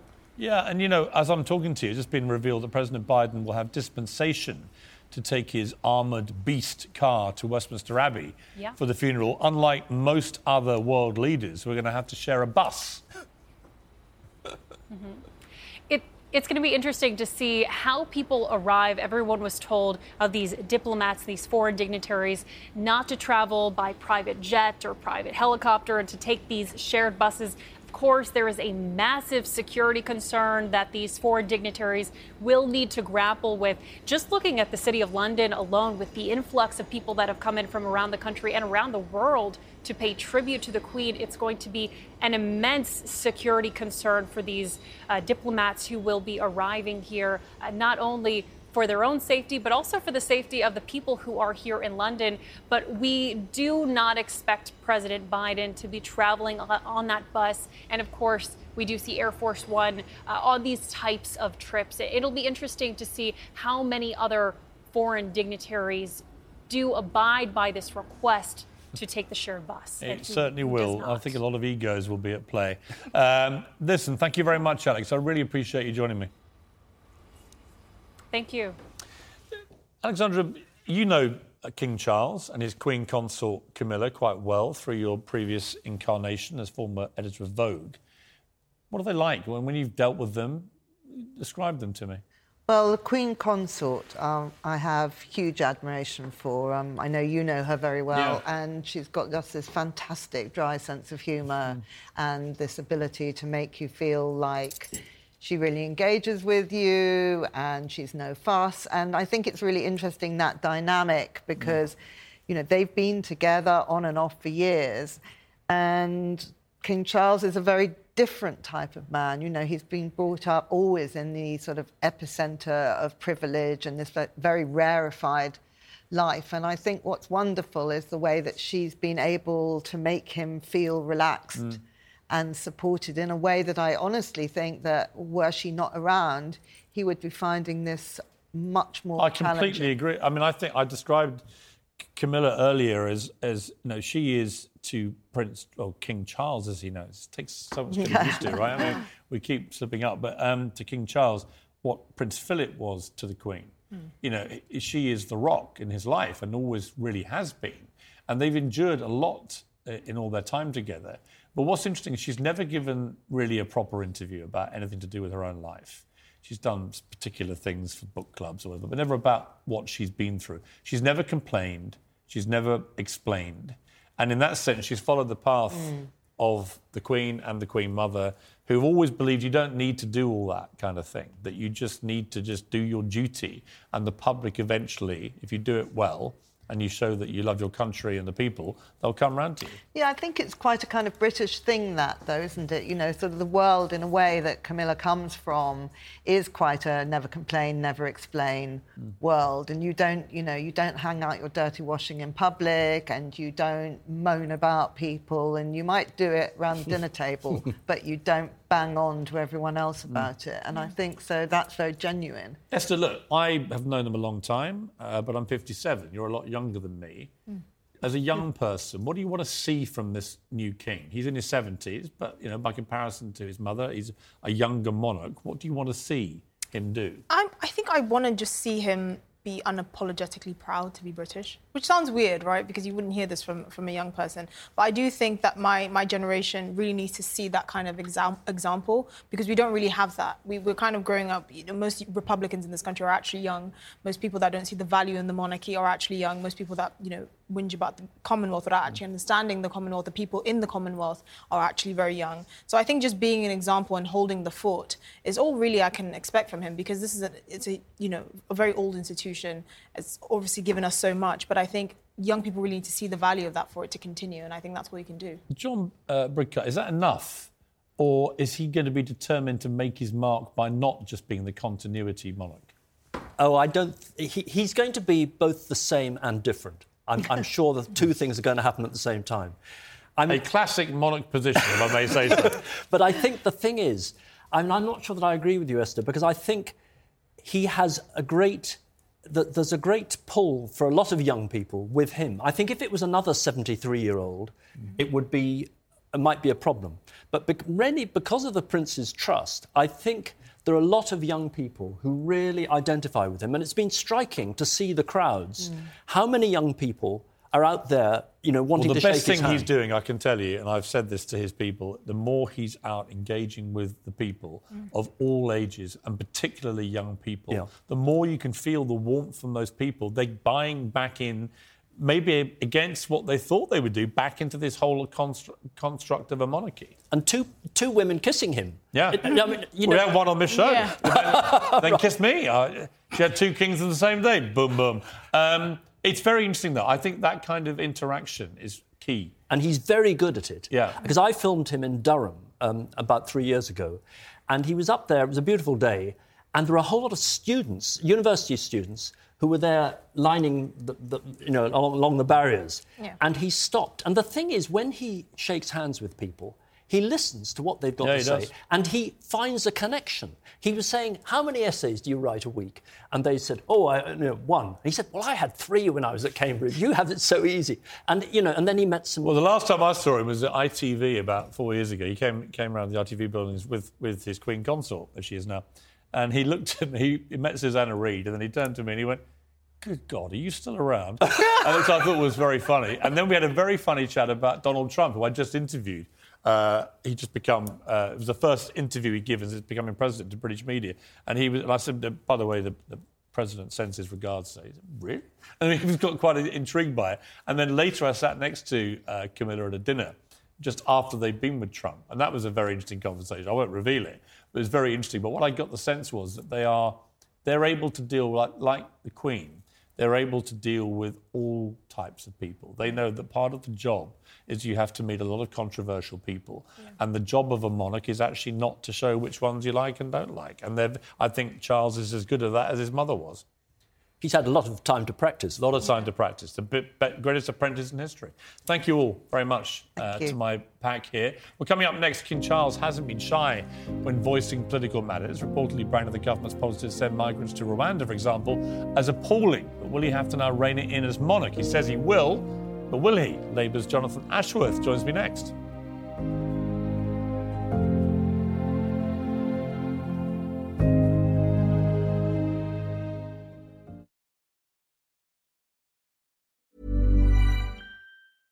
Ryan Reynolds here from Mint Mobile. With the price of just about everything going up during inflation, we thought we'd bring our prices down.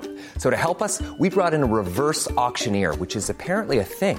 Mint Mobile unlimited premium wireless. Ready to get 30, 30, bit to get 30, bit to get 20, 20, 20, bit to get 20, 20, bit to get 15, 15, 15, 15 just 15 bucks a month. So, Give it a try at mintmobile.com slash switch.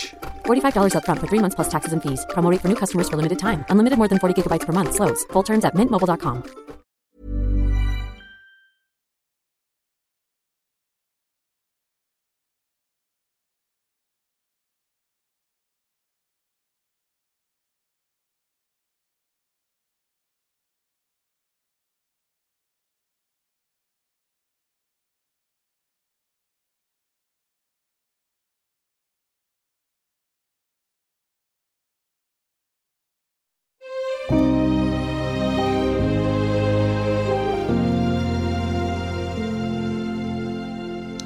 back in June, Clarence House was forced to release a statement reiterating that King Charles would be politically neutral once he inherited the throne.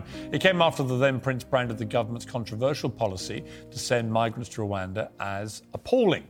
Well, joining me now is Shadow Secretary of State for Work and Pensions and Privy Council member Jonathan Ashworth. Thank you. I think you're my first Labour minister, Shadow Minister, to come on. Thank you very much. Well, I'm really pleased to be here, Yeah. and uh, I always enjoy coming on your shows, Piers, and it's great that you're back on our TV screen. Thank you very much. Thank you. We'll use that as a promo.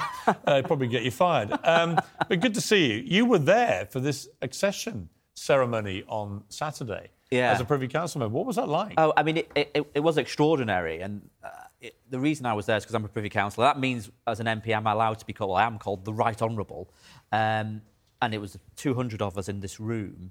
Um, it was an extraordinary moment. It was mean, real history. It was real history in the in, in the making. Of course, all of us in there uh, had not been at an accession council before, uh, so we're all slightly nervous. None of us want to get it wrong. We all want to bow at the right moment and say the right thing, of course. And of course, and in fairness, I'm of a different political party to the government, but I thought Penny Mordaunt, who oversaw proceedings in, with her, as the Lord President, I thought she was superb. And then we were ushered into the throne room where we heard King Charles Mm. uh, give his address to us. Uh, and it was quite a moving moment, I thought. Yes. I mean, I thought his speech this morning to all the MPs and, and peers was really spot on again. Yeah. In fact, every move he's made so far, despite what must be overwhelming grief he's feeling for the loss of his mother coming so soon after his father died, I just think it's incredibly impressive what he's been doing so far. Yeah, I, I think today, strangely enough, was the moment it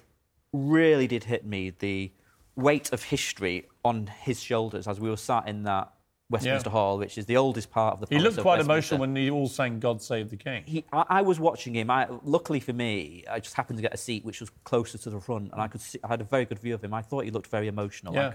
I, thought we could, he could, I could see him, if you like. I thought him processing the magnitude of the moment, and of course, as well as this great, these great constitutional duties that are placed upon him, and he is carrying them out superbly with aplomb. He's also grieving as well because he is, he's lost his mother, who he's very close to. Look, we're living in a dramatic cost of living crisis, which has been slightly overshadowed, of course, by what's happening, but it's real and it's ongoing for people. There will be a number of Labour Party members and Labour Party voters who will be instinctively thinking all this pomp and pageantry is fine, but what about my ability to pay for my kids' school meals? What do you say uh, as a Labour shadow minister about this? Do you think, and we had a debate just now about whether we should still be doing all this pomp and pageantry. What do you feel about that? But I think what's important is that we remember that the constitutional settlement we have, a constitutional monarch, actually underpins and secures our democracy. And it's only be a few days more, if you like, when Parliament will resume and the great issues that are affecting of state, the great issues which are impacting on people across the country, will be debated again robustly and democratically in Parliament. And that dem- democracy is safeguarded by our constitution. You're a, a sports fan. Did you agree with football being cancelled? I understood why it was cancelled. Was it, with hindsight, a mistake? Though? Well, I understood the, why The way cricket went about it seemed to be far better to me. Well, I think football's going to be back on uh, this next weekend. I think. I think From- some games, not all. Yeah. Yeah. No, I, I I understood why it was cancelled. Look, look, different Did people... you? You didn't think the packed stadiums singing the national anthem would have been a good mark of respect? Well, minute silence at these grounds. Well, I think we will certainly see that when the games resume, uh, hopefully this weekend. But look, but, but different people in different organisations will want to pay their tributes in their own ways. I certainly know as a Leicester MP, where our city has come together, and we are, as you know, an incredibly diverse city. Our mosques, You're a Leicester fan, eh? Yeah, but our mosques I mean, the way you're playing, it must be a relief not to be having any games at all. Huh? I don't want Let's to see long- intrude at all, but let's see how long Brendan Rodgers. yeah, exactly. lasts. But um, you know, it's just I want to make the point: the city like Leicester, tremendously diverse, mosques, temples, Jain temples, Sikh gurdwaras, synagogues, Yes. churches. Have all come together, all, all been expressing their thanks to her, her late Majesty. Should should the, the king now, King Charles III, he was notorious as Prince of Wales for firing off his spidery letters to ministers about all sorts of issues. He said he won't do that kind of thing anymore. Is it really important, do you think, that the monarch, whoever it is, but particularly one who's been so vocal politically before in terms of writing to government ministers directly, is it right that he should now be completely impartial and stop that kind of thing? Well, he will obviously have no role in party politics, quite rightly. But I think when he was the Prince of Wales, he, he argued, or perhaps people on his behalf argued, that he's going around the country, he's listening to people all the time, he does a lot of charity work, and it's only right that he passes on to ministers what he picks up and what he hears so ministers can reflect on that Mm. and improve the, the decisions that they are making. And I am sure, as king, as monarch, he will not interfere politically, quite rightly. But I am sure as he goes around the country and meets people, he will want to pass on what he's hearing. Final question. A lot of protests, not a lot, a few people protesting. Some have been manhandled, uh, some have been arrested. Do you agree with that, or do you think people should be entitled if they want to say they don't believe in a monarchy? Um, I mean, people should be able to say that. Of course they should. We're a democracy, and these protests are very small. I've not, because I've been doing so much today in my parliamentary duties, I've not seen the clips and so on on Twitter. Look, I mean, people should be able to protest. They should be able to have their say. Um, you know, I think it's pretty clear from the, the huge outpouring of grief and love and admiration that The vast majority, the vast majority want to maintain the monarchy. But obviously, one or two people are always going to protest. That's that's that's life. That's democracy. It is. Uh, that's why you used to come on Good Morning Britain and let me shout at you. and I look forward to doing that again when this is all over, Jonathan Ashworth. So come back again soon. Very good to see you. Thank you very much for coming in.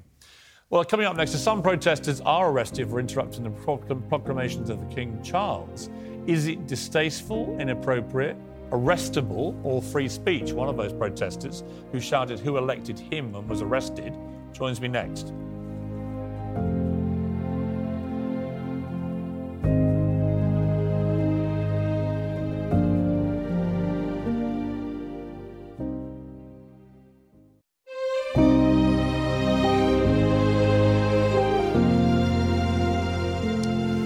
Growing number of anti monarchy protesters are being arrested in the proclamation of King Charles III. Today, one protester was thrown to the ground and arrested after heckling Prince Andrew. Is arresting him for a breach of the peace a step too far, completely inappropriate? With me now is Simon Hill, who was arrested yesterday after he called out who elected him when he passed a ceremony in Oxford marking the new monarch's accession. Legal journalist Ava Santina, TV, uh, Talk TV contributor Esther Krakue join me again. Simon Hill, on the face of it, this seems absurd. Um, You walked past a proclamation being read out and shouted, Who elected him? That's it. That was your offence. I, I shouted out who elected him. I wasn't even near the front of the proclamation. I wasn't planning to protest. I didn't have a placard. I was on my way home from church. And um, as a. What as- made you shout out? Well, the, the proclamation began with um, uh, expression of grief for the previous monarch, and of course, I would never interrupt an expression of grief. But when they announced Charles to be our only rightful lord and king, well, that isn't something I, I, I felt I should accept in the 21st century. I appreciate other people have different views. So I called out who elected him. A couple of people near me told me to shut up. Fair enough, that's their free speech. Yeah. I responded by expressing why I thought um, we shouldn't have a head of state without being consulted. And then suddenly there were these three security guards grabbing me, pushing me backwards. Then the police took hold of me, uh, led me away, uh, arrested me, handcuffed me, uh, apparently for expressing an opinion. And, you know, other people have different opinions. I strongly support their right to free speech. There's something very worrying if you can't express a, a different opinion. Yeah, I mean, I don't agree with your opinion at all, but I certainly don't understand why you've been arrested Well, in no, a democratic society for shouting out who elected him. Um, what's happened since? Well, when they when they arrested me, uh, to begin with, there was a lot of confusion as to the grounds for the arrest. Mm. They kept contradicting each other about why I'd been arrested when I tried to ask them. Eventually, they de-arrested me. They asked me to do an interview. I said, I What does that mean? They, they took away the arrest, or Well, I, it was unclear to me because at first they said I'd be de-arrested if I gave an interview. I said I wanted a lawyer present if I was to be interviewed. Um, and then they said I'd be de-arrested and asked back for an interview and I could still be charged. And then they released me. Um, and at that point, they told me I'd been arrested under a particular act, the Police Act, passed earlier this year. But later on, the police press office was telling journalists I'd been arrested under a different act. So All a bit of the a mess. police don't even seem to know on what grounds they're arresting right? themselves. A- Ava Santina, I this doesn't make me feel comfortable in this country that No. people are being arrested for shouting who elected him. You're perfectly entitled not to want to believe in a monarchy. No. To- Well, totally. I mean, it, this is under the despotic bill that was introduced under Mm. Priti Patel, our now former Home Secretary. Earlier in the year, a few journalists. Uh, We were told it, the, the police told us it was under Section 5 of the Public Order Offence. Ah. So, Public Order Act 1986, it, it applies to behaviour deemed likely to cause harassment, alarm, or distress. I'm not quite sure how who elected him could cause harassment, alarm, or distress. who elected. I'm not sure saying who elected him constitutes harassment, alarm, or distress. Well, yeah, no, I think it would make more sense if he had been charged, which was similar in Edinburgh. There was sort of some talk that they were getting arrested under this bill, under Priti Patel's bill, because Hmm. that's very subjective, that line in that. Mm. So any, any any protest that can be described as disturbing the peace, you could be done for. But this is totally bizarre. The idea that you could be express an opinion anti-monarchy. I mean, Esther, we can, I think we can all agree this seems like a massive overreach by the police. A bit more complicated is what happened in Edinburgh today as the Queen's hearse went past. One protester jumped out because Prince Andrew was Yeah. walking behind the hearse. It's his mother. Absolutely understand why he'd want to be there to pay his respects. But I can't understand why some members of the public would feel aggrieved about a public uh, display uh, or appearance by somebody who's recently been so disgraced. Yeah. And so one young member of the crowd began bellowing things about, about Prince Andrew, and he was manhandled and dragged out of there. And I, I, I'm not sure what I feel about that because it did seem Yeah. completely insensitive to do it in front of the Queen's hearse. Having said that, I understand why emotions right, might run high about Andrew being centre stage of some of this. I'm more inclined to, to believe, and I'm trying to be as gracious as I can to the people that arrested him, that it was because there was some sort of um, fear for his security as opposed to anything else. Because that's the only reason that I can possibly think But the of. crowd weren't really responding to it. Yeah, you, who would, right? and he was no one- behind a barrier. Exactly. point. He couldn't have gotten over there. Exactly. But, I- I- you know, I don't think anyone thinks Prince Andrew is. I mean, what do you think, Go. Simon, of that So- incident? Yeah, I mean, personally, I wouldn't protest at a funeral uh, procession. I'd never protest at an act of mourning. But that's on taste grounds more than anything yeah, else, that's right? but but, um, but the fact that something's distasteful or something I don't like isn't a reason for it to be illegal. It's not. Yeah. You Mm. can't arrest everyone doing anything distasteful. And you know, to put it bluntly, a lot of people will ask, why is it not Andrew who's being arrested or investigated rather than rather than him? Perfectly reasonable point. point, and many will think if you pay someone off in a, in a civil court action to tune in millions of dollars to avoid a court appearance, some people will ask that question. And, and if you're in that position of privilege, um, you know, some would ask if Andrew was in a different social position, would he be more likely and didn't to have be the money to do that. arrest? Exactly. Yeah. Uh, Simon Hill, I don't know why you were arrested. It seems wrong. I don't agree with you. Uh, but Fair for what it's worth, you shouldn't have been arrested, in my opinion. Uh, we live in a country where I thought free speech was the cornerstone of our democracy. But from what happened to you, I'm beginning to doubt that very much. But thank you very much for coming in. Well, thank you. And there's been several similar arrests in, in London and Edinburgh. Yeah, I don't. I just think we've got to take it case by case. But certainly in your case, it seemed a ridiculous overreach. But thank you for coming in. Thank you. You two stay with me. We're going to have one last segment about the future of the Commonwealth. No pressure. These are big issues. Well, Commonwealth nations uh, are all deliberating now, of course, with a new monarch, what they should be doing. Do they want to become republics? Antigua is the latest in the Caribbean, for example, to say that they'll have a referendum within the next three years. We'll discuss all this next.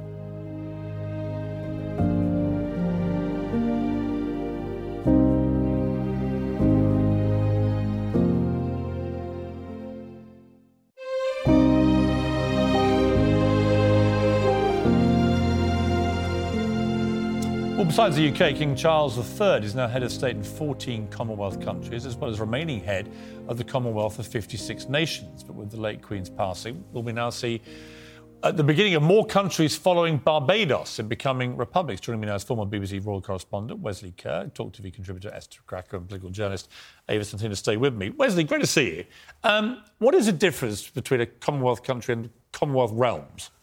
A, a, Commonwealth country is one of 56 in this free association of countries. There were seven members of the Commonwealth when Elizabeth became Queen. Um, so it, you could argue it's a great success. It's, it, in PR terms, it's flipped the bad of empire into something positive. And then some countries, when they became independent, choose to keep, keep the British monarch. And that, that goes back to Canada mm. in the mid 19th century, which mm. became the first Dominion, as they were then called. Then Australia, New Zealand, South Africa. So it was largely a white club before the Second World War, including the Irish Free State and Newfoundland. Then, when India became independent and was broken up into India and Pakistan and Sri Lanka, um, so it then wanted to become a republic. So they had this new formula let's make the monarch head of the Commonwealth, and then let's ha- allow republics to stay in the Commonwealth. So 90% of the members of the, common, of the, of the population of the Commonwealth are in um, Asia and Africa and live in republics. But there's these countries Australia, Canada, New Zealand, Jamaica being the largest in mm. population terms. I can't see the first three immediately becoming republics. Australia looked at that. Well, we're seeing like Antigua yeah. now, yes, yes. referendum within mm. three years and so on. And could, Jamaica... there, could there be a bit of a domino effect here? Well, I think it's. Be, I, I, remember being on tour with the Queen in the Caribbean 30 years ago and being told, oh, this will be the last visit to Jamaica. And Jamaica still hasn't had it. It mm. needs a referendum in Jamaica. I think that's the key thing. Have the ones who've gone yeah. Republic regretted it? Um, I don't think it makes all that much difference mm. because they all chose to keep the British monarch. Um, maybe it's good for tourism. I don't mm. think, but Barbados, I don't think feels any less you know, English than no. it did before. What do you think? I mean, obviously, we've seen in recent royal trips this question of whether Britain and the monarchy in particular should be apologising, looking back over the, the, the, worst side of the British Empire and so on. What do you feel about that? Would that does that actually make any difference? As a descendant of slaves, I've always been aware of, of the history of Britain, but I don't blame my contemporary Brits for the, right. the, the terrible wrongs of the past. I think that you know, better aid, better terms of trade is much better than reparations. Mm. Um, um, I think apologies. Charles has Charles has made an apology. William made an apology. Mm. I, I, don't I don't think that actually makes the difference. No, I agree. I think you're right. I think, I think about... treating it as a partnership of equals. Yes. That that will yeah. be the future of the Commonwealth. Is it not from this end of the telescope? Not about the monarchy, but about actually things that are common purpose. Esther, it's very important, I think, that the Commonwealth remains strong for King Charles III, and he'll feel very strongly about that. You're from absolutely. Ghana originally. Yeah a Commonwealth country. Yep. What do you feel about this? I, think most people that are against the Commonwealth don't really understand the Commonwealth or the people that live within the Commonwealth. And I think actually many people within the Commonwealth are more an, extension of traditional British values than people within this country that are, you know, staunch Republicans or don't don't appreciate the monarchy or the um, the, the the well the monarchy or the Commonwealth. I, I, you know it says something. It's, it's a testament to the Commonwealth, the fact that there are countries that weren't even part of the British Empire that have chosen to join the Commonwealth, yes. and it says something about sort of the continuation of British values and what it means for the world. You know, and what it means for our, our, globalized world now. I think, you know, the fact that they're choosing sort of a greater alliance with something like the UK and the Commonwealth mm. as opposed to aligning themselves more with China, for instance, that says a lot about what it's what British values Ava? mean around the world. What do you think? Do I see the value in the Commonwealth? Yeah. I don't think that we treat people from the Commonwealth very well in this country. So I, I, can't personally see the value, but I'm not going to sit here and tell you how to feel about it. I, I mean, I don't feel I've been bad. I don't yeah, feel I, as I've been badly treated as somebody um, conceived in Jamaica all my life here. I don't, don't feel like I'm like I think of bad things that have happened to me. Yeah. And you know, police nastiness, but I don't mm-hmm. think I've been badly are you, treated. Are you alluding to the Windrush yeah, scandal yeah. and uh, the Windrush like scandal, yeah. definitely. And I think you know, growing up loving Benjamin Zephaniah as an author, and you know his understanding of coming here and just feeling totally alienated, and being told that this was the mother country and he was going to be welcomed here, and they're being treated. But that's, that's, that's 40, He doesn't feel that now, though. No. So I, I, I could tell I could tell you terrible stories of when I was young, and I think and this is so much better than many countries. I think you know, it's a generational thing as well, because I had my